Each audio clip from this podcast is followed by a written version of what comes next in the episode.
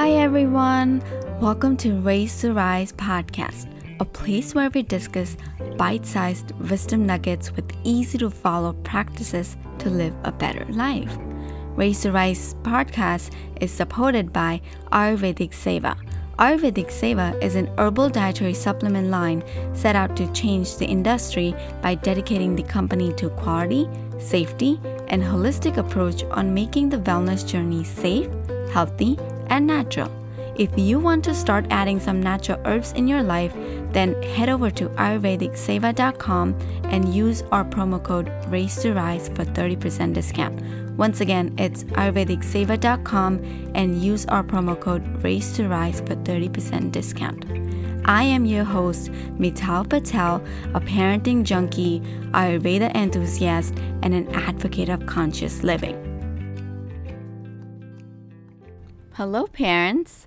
Today I have a very special episode for you guys because we're going to talk about dressing up our home for our kids' needs.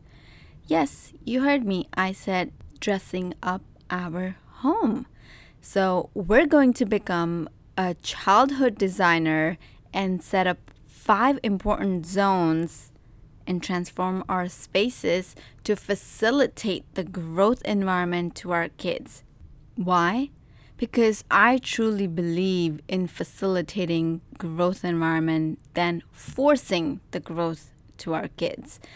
So let's look at these five zones. So these are some five play zones that we all need in our home, which can help our children flourish and enjoy for hours and days. And one of the most important thing that our kids gain from these play zones is they learn to play independently.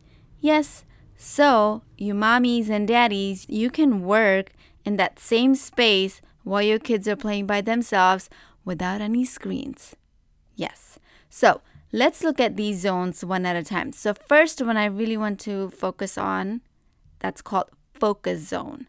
The name pretty much explains, yes, this is a place where they can focus on their work and academics or projects. It's an area for experiment, study, and to explore. So as children grow and begin to have more focused work, such as puzzles or textbooks, homework, or any types of experiments, they need space where they can focus. And being able to focus is strongly linked with their visual environment. So why not create that space and give them that space where they can focus and explore? Zone number two is called quiet zone. Again, self-explanatory. Actually, all of these zones are, the name itself explains what it is. But let me just share that this is the place to rest, read, and unwind with books, cushions, and tent. Yes, this place will help them regulate their emotions better, and it serves as a place for time in to calm down. I said time ins, I didn't say time out. So yeah, because everyone needs a corner to unwind when life feels overwhelming. A quiet spot where they can listen to a story, read a book, listen to a podcast or audiobook, simply zone out and daydream. So this is that space where they can learn to regulate their emotions and wind down. Now, the third zone is called movement zone. This is a place where they can jump, stretch, roll, hop, spin, cartwheel, and go upside down. Yes, we need to provide that space to them. And this space is crucially important for our children to move that stagnant energy out of their way. And movement plays an important role in their growth and development. So it's so important for them to shake off their heavy energies. And this space is going to do that magic for them. Now, the next zone is called messy zone. Yes, this is where our children can explore the tactile materials they can create things and get messy. It's a place to create, express, and explore the sensory materials. This is a place that can help them develop the fine motor skills, and it soothes them down.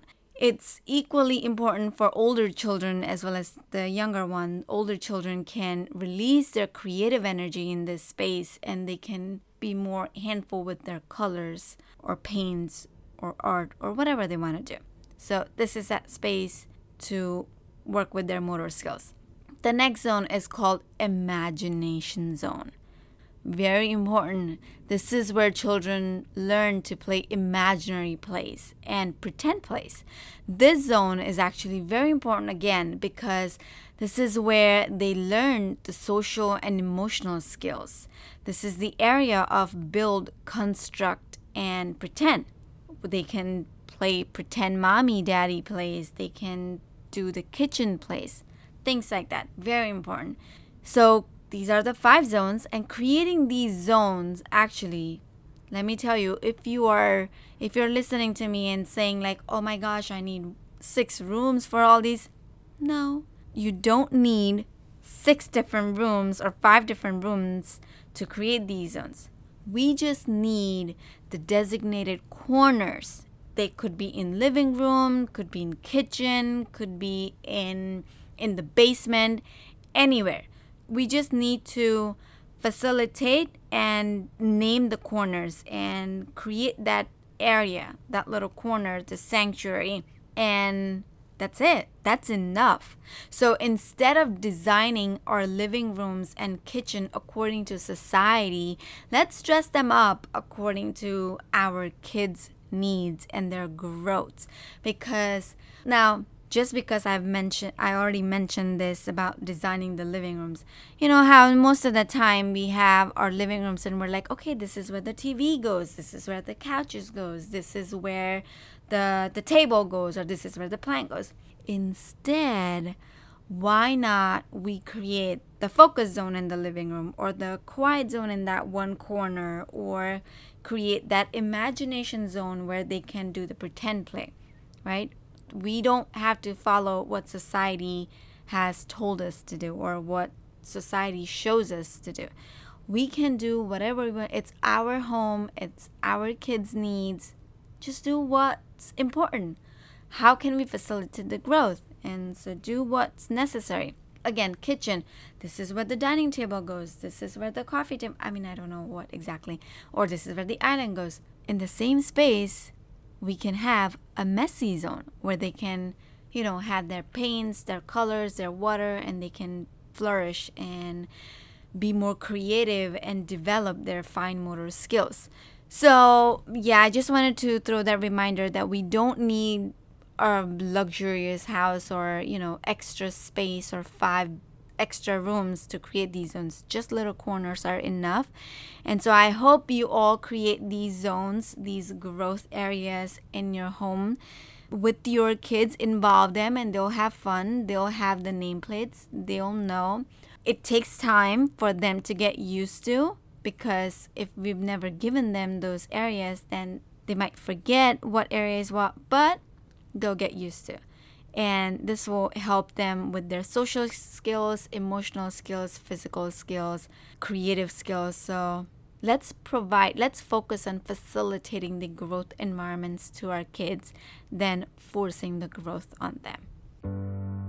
Thanks for listening to RACETORISE podcast. We would absolutely love to hear your thoughts about today's episode.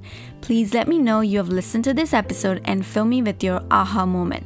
Share it on Instagram, tag me with hashtag RACETORISE or at RACETORISE, and I would love to share those to my stories and shout you out there. I would also love if you can subscribe, rate, and review the podcast. It's our brand new podcast launch, and we have some bonus giveaways going on for the top raters and reviewers. Also, I would love to send you my seven-day parenting journal absolutely for free. All you gotta do is leave me a review in the iTunes store, take a screenshot, and email it over at racetorispodcast at gmail dot com. Again, take a screenshot of the review and email me at racetorispodcast at gmail dot com, and I will send you the seven-day parenting journal absolutely for free. Thank you so much for being the active listener of this podcast. I am so grateful for each and every one of you. Thank you for raising your consciousness and rising as joyful beings.